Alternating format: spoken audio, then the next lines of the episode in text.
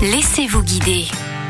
Petit détour par la capitale historique de la Picardie pour se préparer aux fêtes de Noël. Nous rejoignons Paul-Éric Deck, vice-président d'Amiens Métropole. Bonjour Paul-Éric. Bonjour. Alors qu'est-ce qui nous attend si on s'arrête à Amiens avant et pendant les fêtes? Eh bien, on aura droit au marché de Noël d'Amiens, le plus grand marché du nord de la France, tout simplement. Plus de 120 chalets qui vous attendent. On a un sapin géant de 13 mètres de haut. On a une patinoire qui n'attend que vous. On a également le chalet du Père Noël dans lequel tous les jours énormément d'enfants font la file d'attente. Mais vous avez également droit à des parades de Noël. Et donc, la prochaine parade, je vous donne tous rendez-vous le premier dimanche des vacances de Noël, le dimanche 18 décembre, pour assister à une parade exceptionnelle sur le thème des contes de Noël. Et jolie nouveauté cette année puisque vous avez inauguré le parcours Jules Verne. Oui, Amiens, c'est la ville de Jules Verne. Il est né à Nantes, puis il a fait le choix de s'installer à Amiens. Il y est resté toute sa vie. Il est enterré chez nous. Mais cette année, on est allé encore plus loin. On a lancé Aronax, le parcours Jules Verne. Aronax étant une référence au personnage principal de 20 milieux sous les mers. Et ce parcours, qui se fait sur 2 km et demi, se jalonne sur 16 étapes, incarnées par 16 pupitres, euh, dans lesquels vous pouvez tout savoir sur la vie de Jules Verne à Amiens, sur les liens qu'il entretenait avec cette ville puisqu'il était amoureux d'Amiens. Et sur chacun de ces pupitres, c'est ce qui fait toute la dimension de ce parcours Jules Verne. Vous pouvez scanner un QR code et sur pas mal de ces QR codes, vous avez droit à des clips d'un cartoon de Jules Verne qui s'adresse à vous et qui vous raconte directement sa vie et les liens qu'il avait avec notre vie. Donc un parcours qui s'adresse aussi aux plus petits. Justement, parmi les 16 étapes, quelle est l'étape qui plaira le plus aux enfants? L'étape euh, du palais de justice. Donc euh, il y a une aire de jeu qu'on a dédiée à Jules Verne il y a de cela quelques années. Et donc forcément, on ne pouvait pas passer à côté de cette aire de jeu lorsqu'on a fait le parcours Jules Verne. Et donc sur les 16 étapes, il y a celle de la place du palais de justice où vous avez un pupitre juste à côté de l'aire de jeu. Comme ça, les enfants pourront jouer dans l'aire de jeu, mais pourront également, lorsque les parents scanneront le QR code, jouer à un jeu virtuel avec Jules Verne. Évidemment, vous ne pouvez pas nous raconter les 16 étapes, mais peut-être nous parler des plus marquantes. Évidemment, il y a l'étape incontournable de la maison dans laquelle il a vécu. Il y a également le cirque qui porte son nom aujourd'hui, le cirque Jules Verne, cirque qu'il a inauguré lui-même lorsqu'il était conseiller municipal. Parmi ces étapes, il y a également la place Marie sans chemise qui vous raconte le rapport qu'il avait avec les femmes dans ses romans lorsqu'il écrivait, et également le pavillon d'octroi qui est un lieu emblématique d'Amiens dont il parle dans l'un de ses romans, le roman de William Storitz. Donc également quelques anecdotes sur certains de ses romans qui sont liés subtilement avec notre ville d'Amiens. Et pour avoir toutes les infos et les brochures qui vous aideront à suivre le parcours Jules Verne, rendez-vous à l'Office de tourisme d'Amiens, accessible par l'autoroute A16 ou l'autoroute A29.